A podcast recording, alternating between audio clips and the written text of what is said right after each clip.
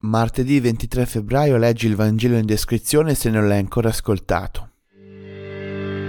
Pregando non sprecate parole come i pagani, essi credono di venire ascoltati a forza di parole.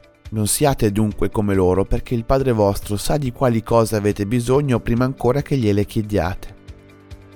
La preghiera è proprio uno dei pilastri della Quaresima e queste parole di Gesù sono sempre attuali. A che serve pregare se Dio sa già tutto? Cosa devo dire per farmi ascoltare? Cosa serve per essere esaudito? Come faccio a convincere Dio?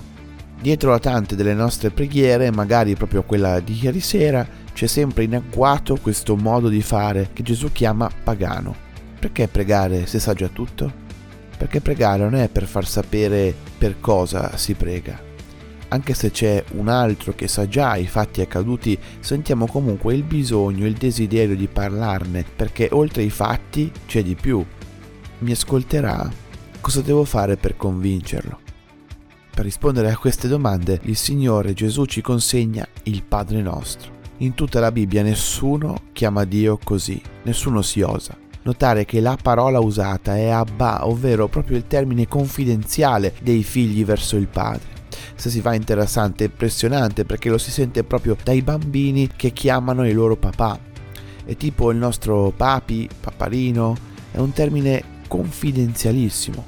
Allora quanto ha bisogno di liberazione e conversione la nostra preghiera? Ogni frase del Padre nostro contiene il Vangelo. Io con i bambini al primo anno di catechismo trascorro un anno intero sul Padre nostro ed è stato un dono immenso perché la mia preghiera cambia ogni volta che lo medito, ogni volta che mi ricordo che parlo a un padre. Una preghiera che sì è fatta di richiesta, il Padre nostro ha molte richieste, ma anche di ringraziamento e soprattutto parte col mettere a fuoco con chi prego. Non tanto chi e per, ma con chi prego. La preghiera è dialogo e il dialogo è fatto di ascolto e parola quali delle due non sono con un padre?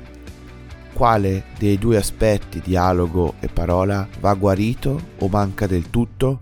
Possiamo chiedercelo in questa giornata. Forse anche nelle relazioni dobbiamo guarirli, forse anche nelle nostre relazioni dovremmo tornare a dialogare non più da pagani, ricordandosi chi abbiamo davanti ho ancora un marito, ho ancora una moglie davanti quando dialogo, ho un nemico da sconfiggere, un avversario da convincere, qualcuno che sono convinto che tanto non capirà, qualcuno che posso anche ringraziare magari e così via. Ho ancora un figlio davanti, ho ancora un padre o una madre davanti quando dialogo. Riparti da chi hai davanti. Con la preghiera basta passare da Dio a Padre e cambia tutto. Tante volte ci facciamo mille problemi con la preghiera, ma l'unica cosa da fare è farla. Vincere blocchi, pregiudizi, pigrizie e ricordarsi chi si ha davanti. In questa Quaresima ritroviamo anche il passo giusto per la preghiera, una preghiera all'altezza dei nostri sogni, all'altezza di quello che abbiamo e viviamo. Buona giornata a tutti.